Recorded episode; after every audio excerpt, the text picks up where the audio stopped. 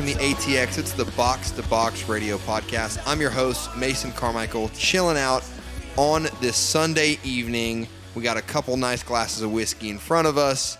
We're chilling in Round Rock. With me tonight, we got producer Chris on the mic, which has become a Box to Box Radio custom now because Chris, at the beginning of the uh, experiment here, said that he did not want to be on the microphone at all. And look, now he's a seasoned professional.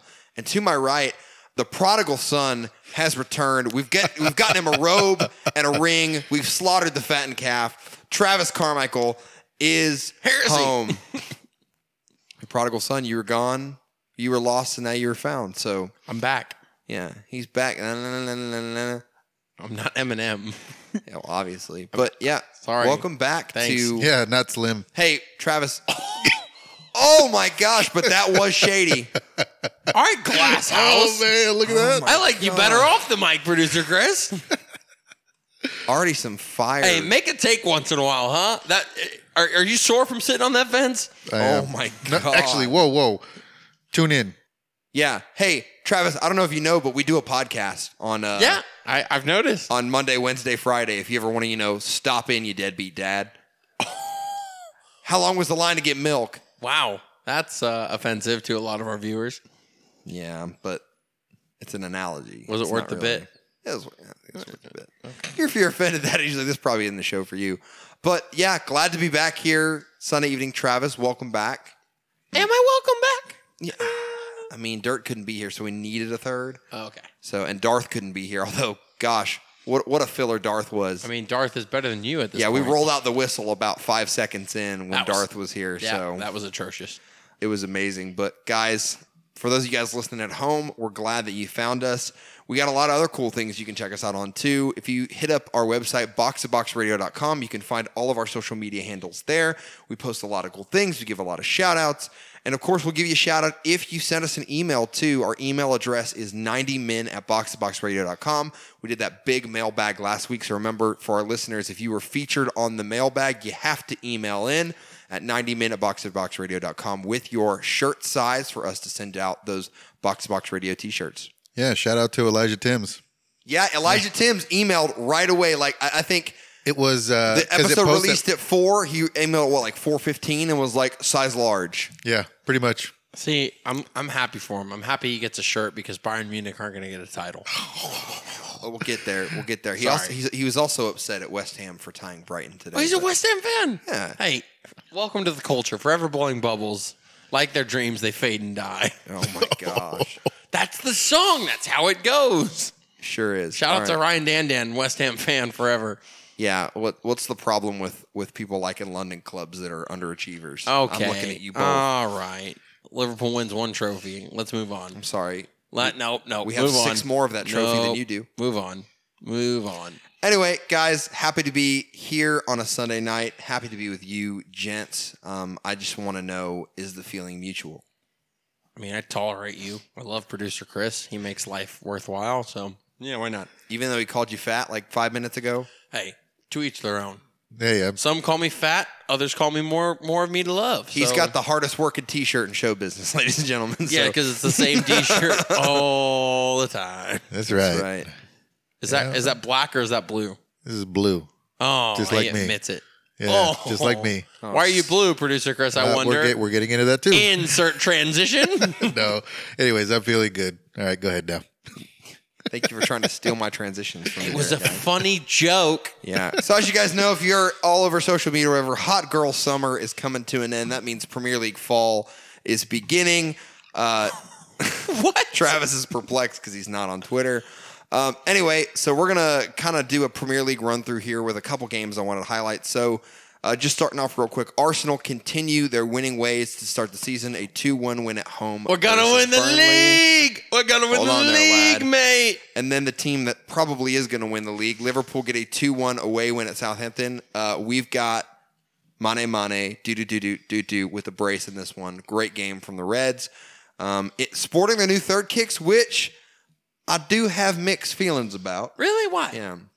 Because it, it's got a little city blue in there. Nothing, it's like a teal color. Yeah, it's almost like the Arsenal jersey It's like you're a wearing. city-ish blue. No, it's not. I, I, I work at a soccer store and I see Okay. the jersey in person. It's kind of a teal color. Oh, it's wh- kind of like reflective. Yeah, but when did Liverpool become all black? That's an interesting choice for a third kit. Yeah, I don't.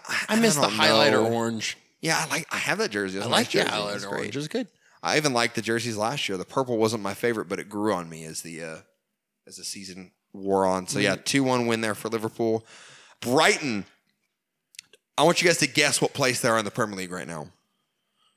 Um, Two games in, but it's fun to dream, right? So I'm gonna guess. Well, what was the score of this one? One one against West Ham. They got a draw. Okay, so they have four points. So that means they can't be in the top three. So I'm gonna put them fourth. Okay, Chris, you got you can't look it up. You Oh, I already did. Okay, then you My don't bad. get the answer. I don't get the answer. Travis, answer. you're right. They're fourth place in, in the Premier Hey, League right now. Uh, behind Liverpool is one, Arsenal two, Get in there. We're gonna win the league. City three on four points, and Gonna win the then league, uh, mate. Brighton is in four on four points. So interesting game there. Elijah Tim, speaking of him, he wanted me to relay to you all that he is very upset that West Ham is Aren't good? having a bad start. Yeah, it's West Ham. What did you expect, Elijah? I feel like you should have known what you're getting into. You have Chicharito coming off the bench. I think you'll be fine. Hey, he started and scored He did their only goal. Yeah, okay. So future Austin FC guy, maybe. Yeah, one can dream. Everton 1 0 over Watford. So Everton's looking like they're starting off a little stronger this season. Poor Watford. Yeah, Watford kind of sucks. But Danny Welbeck. Not Norwich 3 1 over Newcastle in the Who Gives a Care Bowl. Whoa, whoa, whoa. You cannot say the Who Gives a Care Bowl when Pukki gets a hat trick. Okay, you're right. Yeah, Teemu Pukki. We all had a question against Liverpool last week. Is he going to be He's able to translate it into the Premier League? And it looks like he is. He's a Golden Boot winner right now. Well, If it ended today. oh my god. it's uh, Yeah, come exactly. On. I was It's gonna four say- goals. Well, in Arsenal- Arsenal, hold on, and hold on. Arsenal make the Champions League Hold if on. it ended today. Hold so on, that's Pook- not going to happen I'll either. take it. Pukki had the only uh, only hat trick this weekend. Yeah, and he had the only goal And against we're talking, Liverpool, and, and too. I'm talking about all, all leagues. I, I looked it up. None of the other leagues had a hat trick. Dang, Yeah, that's producer right. Chris putting in the work. That's right. Nobody Yeah. else did. Just Pukki. The Flying Finn with with three goals this week. That's How old is he, by the way? Twenty nine. Okay, he looks like 40. but he can score goals. He looks like Steven Naismith a little bit. a little bit. A little bit. A little bit better. So of course the villains fall again to Bournemouth two one. They've got a habit of dropping games this year already. The new Fulham. I'm going to skip the next game because I really want to talk about it. Sheffield United 1 0 over Crystal Palace. Uh, Crystal Palace with the, or excuse me, Sheffield with the sweet dig on Twitter. So it took about an hour after the final for Crystal Palace to post the final result of the game, which of course was a 1 0 loss.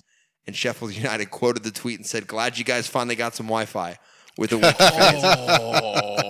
Oh, that's So harsh. savagery from Sheffield United, which, by the way, they've got one win, one draw so far in the Premier League. So for they're looking good. Their manager has done wonders. And of course, we have Wolves versus Manchester United tomorrow, which should be a pretty good game. stoked uh, for that so there's two games I wanted to talk about with you guys from the Premier League this weekend. One of them was a Saturday game, which unfortunately I did not get the privilege to watch because I was doing a little bit of training for my full time job. So I wanted to ask you guys what you thought. So Manchester City two, Tottenham Hotspur two. Shout out to Brian Bruce who was texting me like a madman during this game. Of course, that's my girlfriend Hannah's dad, who is a the most uh, glass half empty uh, Tottenham fan that you ever met in your entire life. He's very very realistic, not optimistic. He's he's very uh, prove me right instead of prove me wrong kind of guy. So he was really really excited about this result, and he thought that Tottenham got pretty lucky. Yeah, he, he had a dig at me during the uh, Champions League final. For anybody, uh, if he he's listening, I asked him if he wanted to join, you know, the ranks of a Chelsea fan, and he said, "No, I already have a losing team." So, yeah, Love it. I love that man. yeah, that that was pretty good. So Gosh. took a dig, at- dig at me immediately. Yeah, scum. yeah. Yeah. This is why we're. This is why him and I get along pretty well. So that's that's that's one of our reasons why because we both recognize poor teams when we see them. Oh, nice. Um. Yeah. No. So so I I watched most of this game.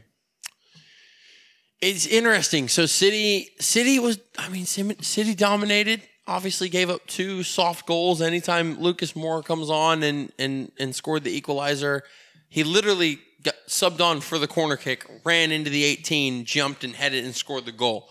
And he's what, maybe 5'10 on a Yeah. good day. Yeah, Not that dude- even that that- tall. like- he's like that five dude is seven. That Yeah. dude's kryptonite to that team. You gotta Yeah, that dude. You- I mean, he's You you've got to find a way to to City to close out games. I thought Kevin De Bruyne was very good.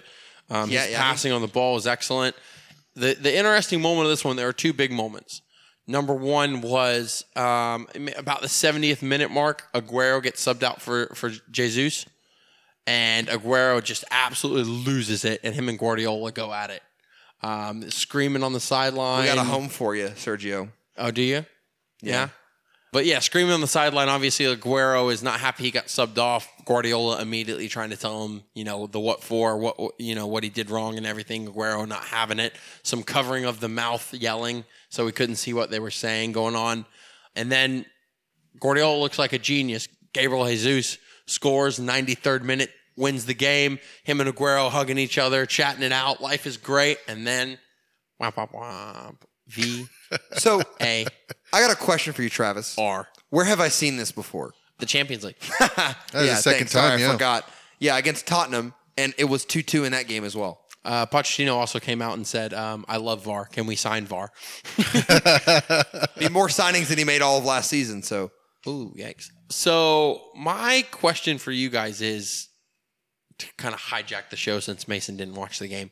Penalty, no penalty. Correct decision? Or I'm sorry, So- uh, so VAR. they- correct decision to, to to chop the goal out. So so everybody talked about this after. I Uh-huh. mean, clearly this was the biggest talking point because it was pretty much taking away the winning goal. Yeah, he won the game in the He- he- 93rd minute and it got chopped off. They d- disallowed it. Exactly. It hit it hit uh, Laporte's hand. Exactly. But here's the Arm, thing is whatever. that the rule the new ruling is even with the VAR is that even if it's an accident, even if if you sneezed or touched it with your fingernail, it doesn't matter. If it touched any part of your arm from from the ruling now, the new rule is accident or no accident, it's a handball. it's a handball. Yeah, and, and I also want to piggyback on this. So we talk on the show all the time about what constitutes clear and obvious, right? But there there is no clear and obvious in this scenario because it, it was a goal, and all goals have to be reviewed. It's Yep, in the laws of VAR; exactly. they have to be reviewed. And like Chris said, the rule change now says that any handball, any contact, whether it's ball to hand, whether it's a blatant handball inside of the box, is a handball. And doesn't matter if it's for the offensive team or the defensive team, it is a handball. And the goal will be disallowed and they'll give a free kick. So it's interesting because so I, I have mixed feelings about if I agree with this or not, but not from a accuracy standpoint. So VAR was used correctly. The letter of the law was if if you look at how the law is written, it was the correct decision made on the field. But should the law be written that way? That's what I'm getting Yeah. at. So the law, the way the law is written is from a defensive standpoint, it talks about silhouette and talks about if you expand your silhouette and in, there's intent there. So the letter of the law for for a defensive player to, to give up a foul or a penalty is a lot more lenient. It can hit your arm accidentally and maybe not be a penalty because it didn't expand your silhouette or maybe it wasn't intentional or maybe there wasn't a- enough reaction time. When you look at the letter of the law, how it's written for an attacking player, any advantage that results in the ball hitting any arm of the atta- of an, any attacking player in the attacking third is going to be chopped off. So anytime it hits an arm, an elbow, a hand, and and that gives the players an advantage that leads into a goal, it's considered a handball. From a bias perspective, I'll take it.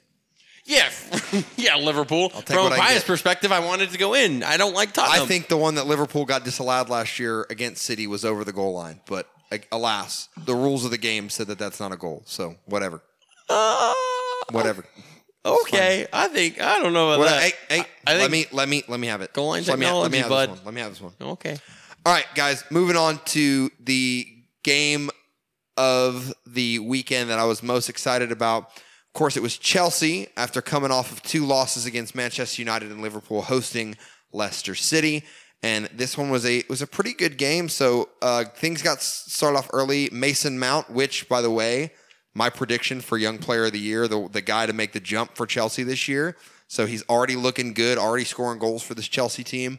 Uh, goal in the seventh minute for this Chelsea side, and then Leicester the equalizer from Ndidi in the 67th minute, and indeed he did score the equalizer and tie the game up. So, guys, I just want to get your initial thoughts, and then I want to tell you about a conversation I had in depth today with one of my good friends who's a Chelsea fan, and I want to get y'all's opinions on it. But before I do that, I want to open it up to you guys. Thoughts on this game? So it's very interesting. And it's it's funny because if you haven't looked at the interview afterwards with Ndidi, it's he's almost beside himself. He's almost like in tears because he's so upset that he gave away the first goal and it didn't even matter that he scored the second goal. Like he was super upset. But um, it's so interesting because this is so Chelsea as we know them so far. In the first 20 minutes, you could look at the first 20 minutes and say, this is going to be 3 0 Chelsea, no problem, hands on, very dominant performance, and life is good. You look at the last 30 minutes and you're saying Leicester could score four goals easily. So this was a very entertaining game. It was so open at the end, but it was definitely Chelsea to start, and then they got lucky to hold on and get a point. So Leicester did well to claw their way back in the game. I thought Maddison was excellent. Uh, what a young English player. Very good. Got to look out for. Chelsea did not do a good job. I think Lampard struggled tactically to get Jorginho or Kanté to get you know goal side of him and to mark him. He was finding open space. They were allowing him to turn and run at the center backs and to try to slip Vardy through. And if his service was a little bit better, better Jamie Vardy potentially would have had a couple goals in this one. I agree with you with with the first 20 minutes. You would have thought, "Oh my god, there's no way that we're ever going to lose another game. There's just no way." Just based on what I mean, even if it is a 10 to 9 score line, guess what? We scored 10. I mean, they, they just look that good. Now, you look at the inexperience from the management and the youth, the talent is there, but Yeah. those two things are the biggest problem for this team So the biggest because you could see that these young guys they couldn't adjust to the game. They couldn't adjust to the way that Leicester was was uh, changing the way that they were doing things. I mean, as Leicester got into the groove of their own style of play, Chelsea's youth had no idea what to do. They were lost, completely lost. So, and and credit to Brendan Rodgers. Obviously, Brendan Rodgers is an excellent manager. Definitely overachieved with Liverpool back in the day. Excellent guy. Did well at Celtic. So, my question to you guys is: Is this a type of thing where is this just the new system hasn't been adapted yet? And the players haven't figured out how Lampard wants them to play, or is this the thing where Lampard just tactically just isn't there yet? Five to eight games, and I told you this right before we we were recording.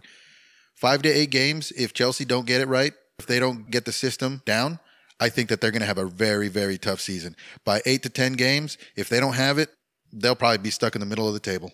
They'll be knocked out in the Champions League pretty quickly if they do not get it because this youth, they need a.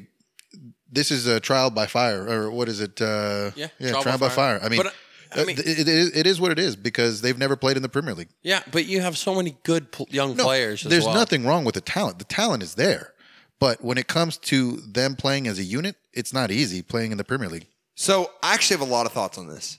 Oh, yeah? And so I talked for about an hour with my good friend Ben Hammonds today. Huge Chelsea fan. Shout out to him. Uh, hey Ben, if you're listening, set your fantasy lineup. Stop auto drafting. We're gonna kick you out of the league, man. whatever. That's neither here nor there. But uh, got to have a good conversation with him today, and him and I were talking about three main points with Chelsea. Uh, number one, and I think first and foremost, is if you look at the tactics that Chelsea plays. I'm not talking about squad selection. I'm talking about tactically the way they play their lineup in a 4 2 3 1.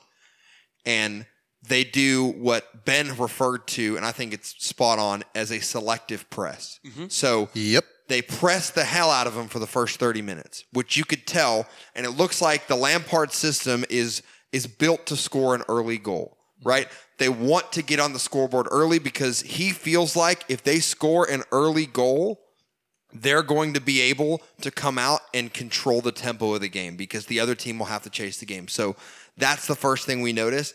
And along with that, that is impossible to sustain for 90 minutes. Oh, you cannot press a team and I know I'm a Liverpool fan and I'm biased, but they the way they play is a masterclass on how to use the press effectively, right? So Chelsea, they're young, they're energetic, they go balls to the wall press for the first 30 minutes, then they're out of gas. They cannot press anymore after that, and it's hard for this Chelsea team to, to do that. So that's problem number one. Problem number two, their center backs are athletic, which is awesome because they're good in a pressing system they're inexperienced and they're not good one on one. So when you can't get the pressure up the field early from the high press, it forces your center backs to have to defend one on one because the line has been broken. That first initial press is not there anymore. So the center backs are going to get isolated in spots. And what I've noticed this year from Chelsea already, Kurt Zouma is not at the level he needs to be for a top level team. Um,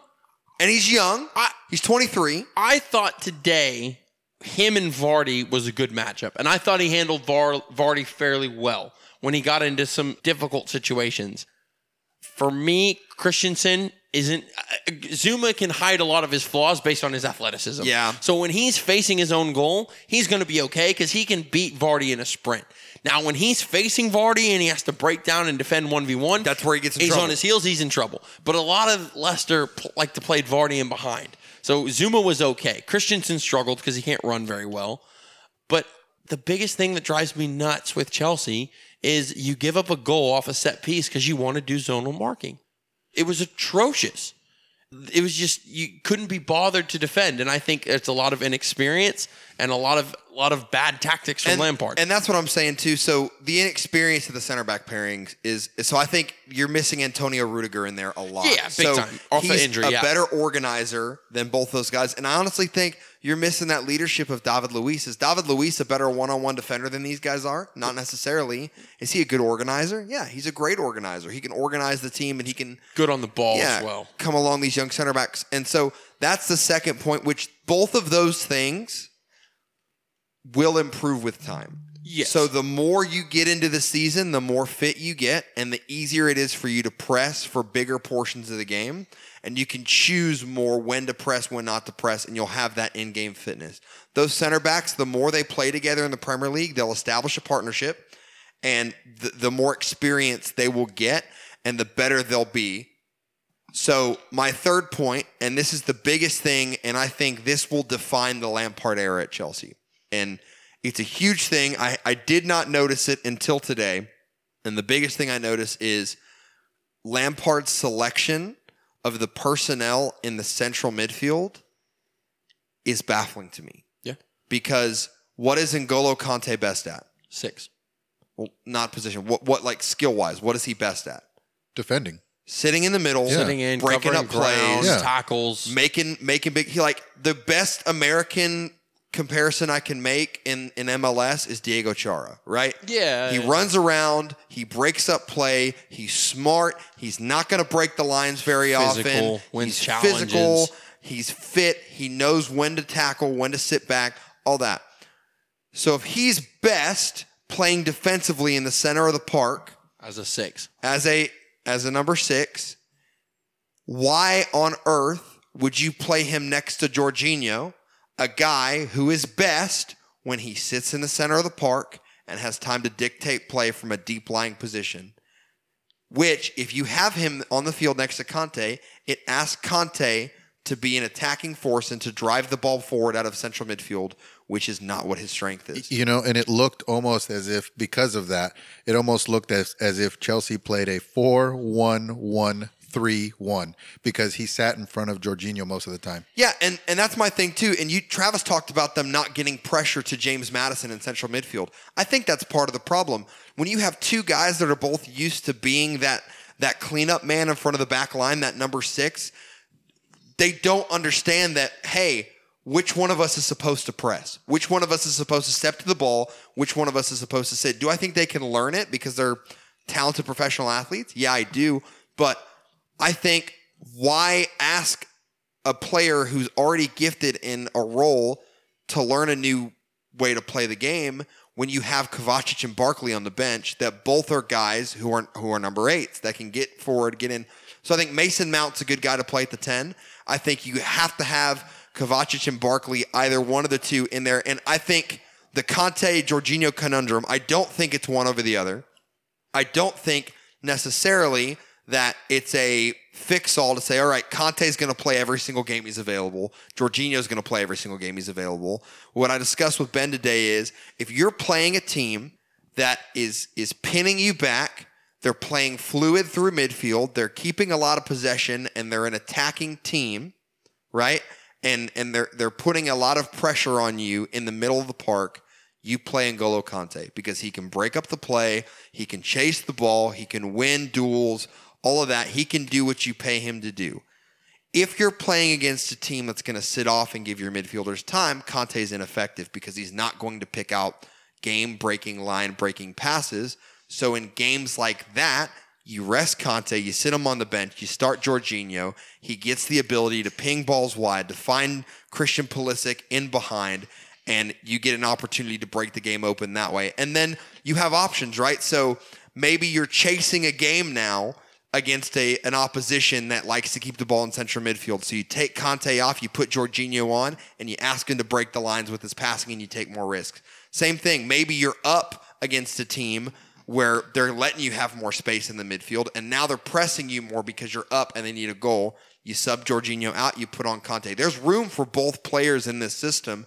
Lampard just has to get more experience and find that balance. So I'd say this: Kanté is so good, he has to play.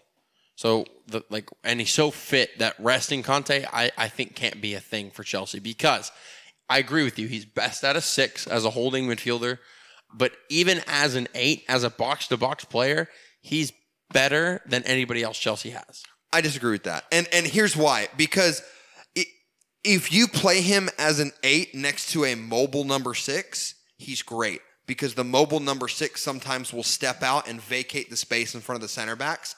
And Kanté can do what he does best and switch back into his natural role.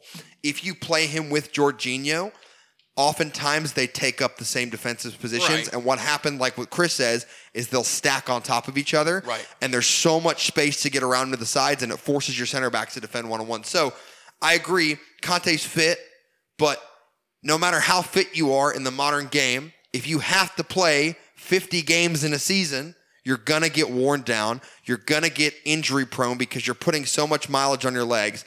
And why not, if you're a Chelsea fan, and a Chelsea manager extend the lifetime of Kanté's career and his ability to cover ground at an elite level by giving him games off and plugging in Jorginho, not only to give Kanté a break, but because it's a better tactical matchup against that side. So I, my other solution would be Kanté plays the six all the time. And I know you disagree with me. We've had this conversation before, but Jorginho is a very good passer of the ball. He's very good at dictating the pace. When when Chelsea gets in trouble is when Jorginho comes in deep as the six to pick up the ball and he gets pressed. And when you man mark Jorginho as the six is when Chelsea really struggles because they can't build out. They lose possession. He can't play as a 10, though. but but I think he can play as a 10 because he can pass the ball extremely well. He can dictate the pace higher up the field. If he loses it there, it's not going to be as as much of a liability and you can play the faster players like Pulisic wide to get forward. That's my thing, too. Like, you can't just take a player who's an elite. He's like a trequartista is what this player is called. So like Right. like Xavi was this kind of player, right? You could not take Xavi and say, Xavi, we're gonna play you as a number 10 and we expect you to be as effective of a passer as you were to be No, a deep but- player. But he, it's not that's not his role. But he Like, does the same. But I think Chelsea will be successful if he does the same role, just a little bit higher up the field, and it'll it's a good balance because Pulisic, when he plays on the left, doesn't stay wide. He likes to come in almost like a number ten. So you create all this space but underneath, you create an overload in the midfield and also which is okay for Chelsea, I think. Uh, it, it, it muddles up runs. Chel- Pulisic's best when he gets chalk on his boots and goes wide, and then But he doesn't like to an- do that, It's an though. out, well, he makes a lot of out to in runs. Yeah, yeah. He starts so he wide starts and comes wide and across comes the back four. Yeah. So you play Jorginho farther forward. He's good at picking out the right pass and the smart pass when he's deeper because he has more time. If you put him as a number 10, he's not a guy that's good at combining quickly, which is what a number 10 is supposed to be good at. They're supposed to play line breaking passes and they're supposed to be a metronome. They're supposed to circulate the ball, play quickly, one, two touch passes to keep it going. Jorginho is best when he has time.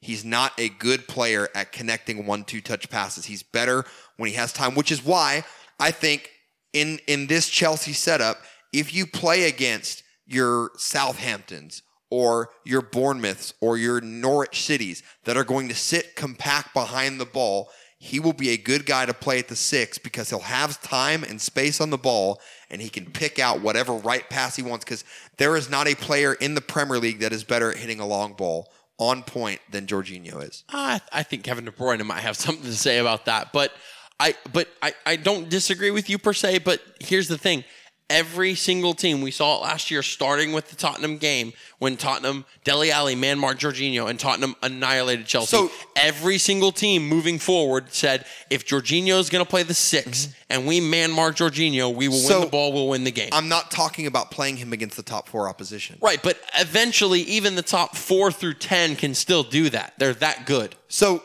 maybe he doesn't play against four through ten. That's what I'm saying. Is like, would it be more beneficial to have Kanté shield a back line when there's no pressure, and you ask him to be the Jorginho role and break the lines with his passing from deep, or when you're playing against Newcastle at home?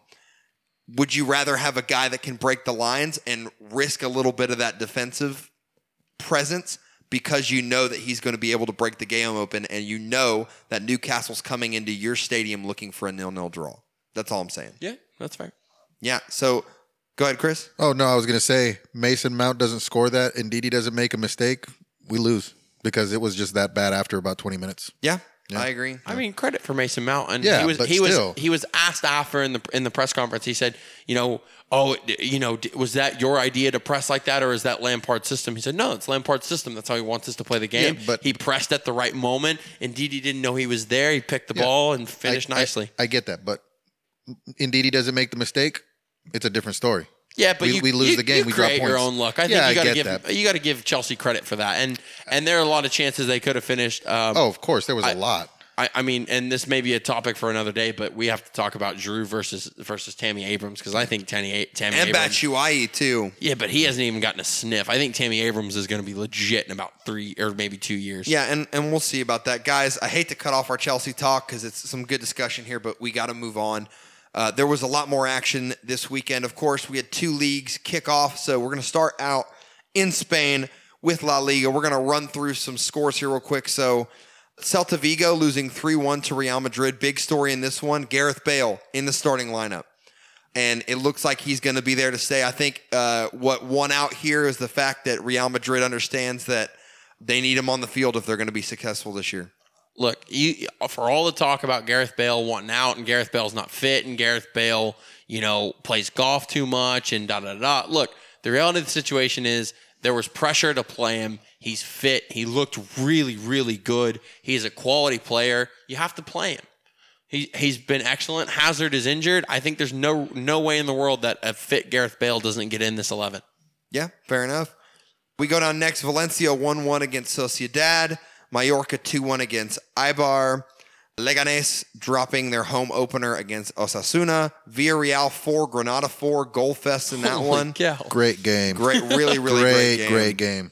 Alaves 1, Levante nil. Espanyol again dropping their home opener to Sevilla. 2 0 Sevilla in that one. Betis losing to Valladolid. And Atletico Madrid beating Getafe 1 0. So before we move on to the marquee game of the weekend, I just wanted you guys to know that there was one big trend in La Liga this weekend.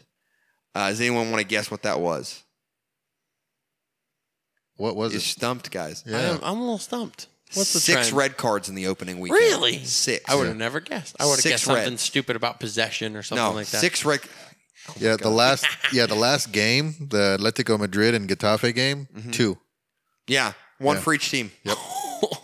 Yeah, the Real Madrid Nuts. game one. So yeah. it's it's going to be fiery this year. So, guys, of course, the game I really really want to talk about was Chelsea's opener, or not Chelsea. Excuse me, I'm still on the You're Chelsea. still train, on sorry. Chelsea. All right, Jorginho. Chelsea on the mind. Ba- Barcelona's opener, uh, of course, they went away to Atletico Bilbao, and for the first time in as long as I can remember, Barcelona dropped their their opener one 0 to Atletico Bilbao with a bicycle kick from 38 year old Aduriz in What the goal. 89th minute. His first touch. What? His first touch. He What first a touch goal. on the And- field. And a Bilbao legend. And the cool thing about this is there's only one other team in the world that I know that does this, and that's Chivas de Guadalajara.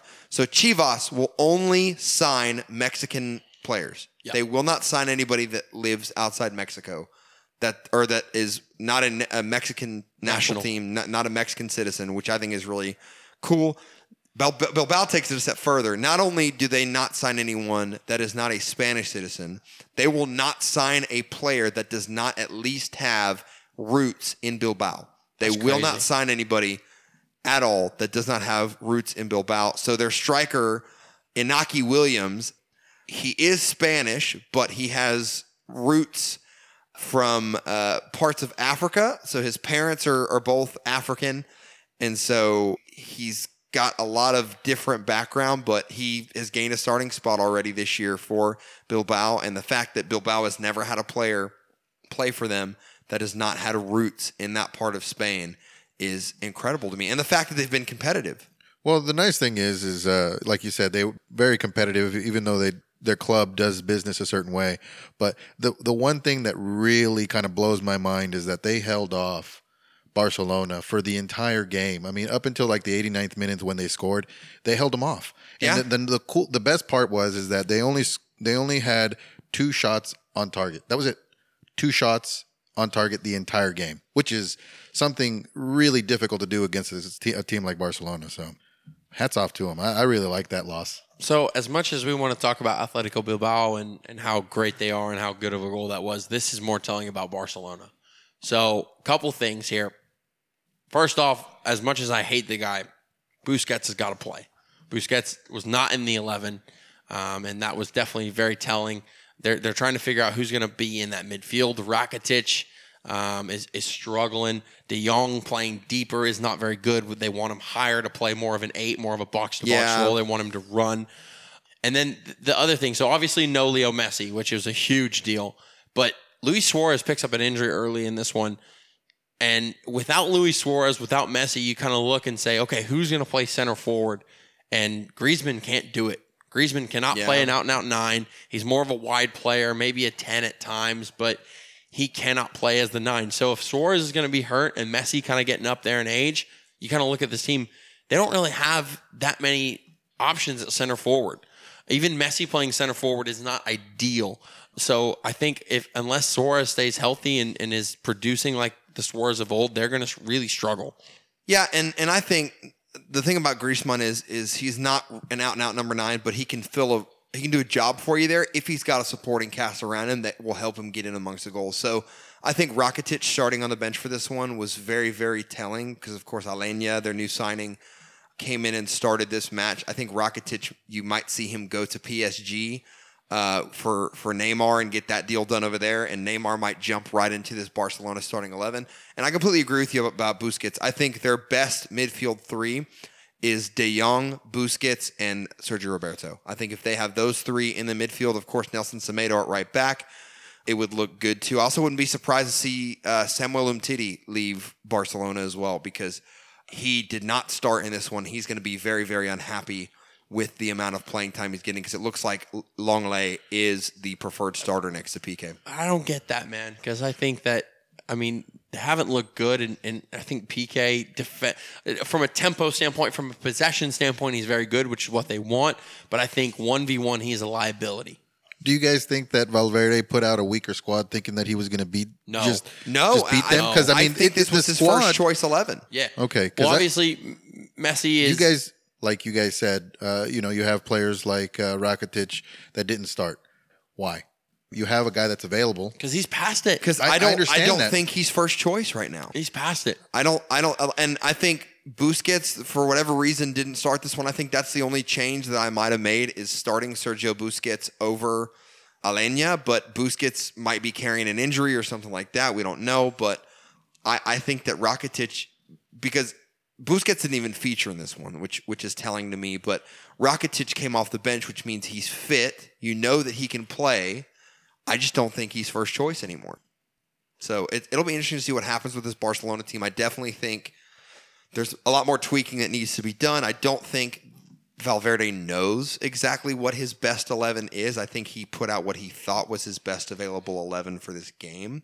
But I think moving forward, you- you're going to see a bunch of guys in different positions, maybe new formations. I also, if they get Neymar, I wouldn't be surprised to see them play a 4-2-3-1 with Messi in there as a as a legit old school number 10, kind of trying to break the lines with his passing, maybe a little bit more of a goal scoring threat as well, with De Jong and Busquets in behind him. But I don't know, and I, I don't think Valverde knows, and that's the scary part for this Barcelona team. Yeah, I think they're definitely up against it. I think that Zidane is starting to figure it out. I think uh, with Atletico Madrid figuring it out, this could be a year where Barcelona find themselves on the outside looking in in terms of a title race and at Champions League. Oh, and third. I mean, maybe I don't know about that much, but I mean, I don't. I I just I don't see them winning the title. I don't I don't either. And that's Nope. that's my my question for you guys. My follow up question is we we've seen one game in La Liga. We've seen preseason.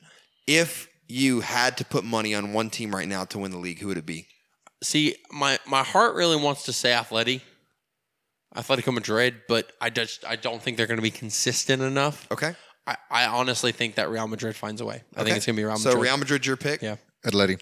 Atleti's my pick too. I just don't think Because- I would love that.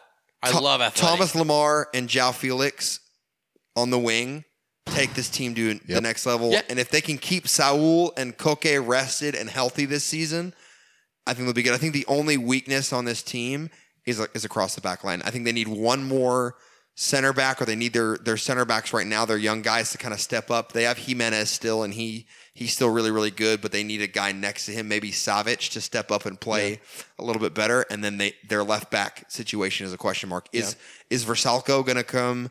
Vrsaljko going to come and play that left back? He's a natural right back. Are they going to give it to their academy kid that's been starting all preseason? I don't know. I think that that's a big spot that's up for grabs. But of course, Morata and Diego Costa up front, it's always going to be interesting. yeah, and obviously they have to replace the presence of Godin leaving. Yeah. Um, that's going to be a tough one. But I mean, João Félix is, is as good as we thought he would be or hoped he would be. I think we had some doubts, but he's been very whoa, good. whoa! You were the only Yeah, you one. were the you were the only one. Hold Come on. on. No, no, no. I look. I think You were just talking about the price. y- y- I, there was no doubt he's good, but I, I think it's very rare for someone to look and say, okay, someone that's worth 120 million euros as a 19 year old kid is Uh, Mbappe. Mbappe's different level. Mbappe is like one of. I think Mbappe João is Félix is going to get close, though. Yeah. no, I don't disagree with you, but I'm saying like Mbappe had when when Mbappe went for that money, he was already established as one of the world's best. Is João Félix has played one year of competitive football at a high level, so but the kid looks legit. Yeah, and I, and I really really like a la- last point on this before we move on. I really really like the fact that they're playing him as a wide midfielder. Yeah, I think he's really, really gifted at, on the ball. He's really, really gifted as a passer. I think he puts in a lot of work defensively as well. So I think that's a good. I don't think long term that'll be the spot for him as he ages, but I think this season it's a good place to put him on the field. yeah, he he runs and he's young, and Simeone is trying to teach him to defend, which is good. Yeah, that's good tactics. So uh, yeah, guys, we're gonna move forward a little bit here now as well. The last league that I wanted to talk to you guys about. So we're gonna jump in with the Bundesliga. So Bundesliga action kicked off this weekend. We'll start uh, SC Freiburg winning three 0 against Mainz. Borussia Dortmund kicking the ever loving snot out of Augsburg. It was a 5 1 win for them, and they look like real title contenders here. That's big for them because they went down 1 0 Uh-huh. and the response was excellent. And Jadon Sancho was unbelievable. He's amazing. Also, favorites this year to do something big. Wolfsburg winning 2 1 over, over Köln. Bayer Leverkusen 3 2 over Paderborn. Of course, that's without their star midfielder Julian Brandt, who just went to Borussia Dortmund. Obviously, Paderborn, Khiry Shelton making the 18 for that one. Yeah, shout out to Austin born player Khiry Shelton there. Did not feature. Hopefully, he starts to you know make a bigger impact. But but good good things in the preseason, and we hope he he you know kind of improves as the season goes on. Yeah, tough home opener loss to Werder Bremen. Of course, they lose to Fortuna Dusseldorf 3 1. Sorry, Josh Sargent and the lads. Nil nil draw Mönchengladbach and Schalke. So West, it's the Weston McKennie versus Fabian Johnson game there. Which, by the way, in preseason a couple times, Weston McKennie did don the captain's band for Schalke. So it shows that David Wagner, who is a dual American German national coach, views him as as a as a key player for the side. So a lot to keep your eye on. Eintracht Frankfurt continuing their good form from last year, beating Hoffenheim one 0 and of course Tyler Adams and RB Leipzig coming in away at Union Berlin and winning four 0 there. So guys, big action there. The big thing I wanted to talk to you guys about was the first game of the weekend, and Bayern Munich hosted Hertha Berlin, and it ended as a two two draw. So you can't argue that Bayern played their second choice eleven. They played their their core attacking group of players. You, you had Benjamin Pavard step into the back line over recently transferred Matt Hummels, and that's the only change pretty much they made as far as new uh, recruits. They started Serge Gnabry and Kingsley Coman on the wings, which are two guys that they brought in last year to kind of flip with the minutes of the aging Robben and Ribery. But my question for you guys is what's going on with this Bayern team? Do you think this is an anomaly? Do you think that's just a slow start, or do you think that there's trouble in paradise? There's definitely trouble in paradise. This wasn't really their second eleven. This is like this is sadly like most of their eleven. Yeah, this is what they have. This is yeah, I mean, this is it. You're looking at they are banking so hard on um, Kingsley Coman and Serge Gnabry to be the guys, and I just don't think they're ready at that elite level. And you're talking like you can't be surprised. You lost two, uh, give it aging stars, but you lost two guys that were World Eleven players at some point, and you didn't replace them. You didn't spend the money. They You- should have replaced them years ago. you didn't spend the money. You didn't go out. You didn't buy the players. You didn't buy Timo Werner. You didn't buy Sane when he was healthy, and you let him Yeah, be with City. And I'm going to give him a hall pass on that one because Why? they, they they were working to get a deal done. they didn't want to pay the money. They're, they're okay. It, it's a business tactic. They want to Yeah. they want to negotiate down the price, but they cannot control the fact that he tore his ACL. Right, but you didn't pull the trigger. You didn't pull the trigger on Timo Werner either. Timo Werner even came out and said, "I want to play for Bayern Munich." Didn't get it done. So Dortmund, on the other hand, spent a ton of money in the offseason. They bought a lot of very good players. Mats Hummels, Nico Schulz, Thorgan Hazard, Julian Brandt, all these guys coming in. They bought a lot of players to add to their existing squad that was very good. Bayern Munich didn't get better in the offseason. They signed Pavard, they fi- signed uh, Lucas Hernandez, some good defenders, but not really world beaters.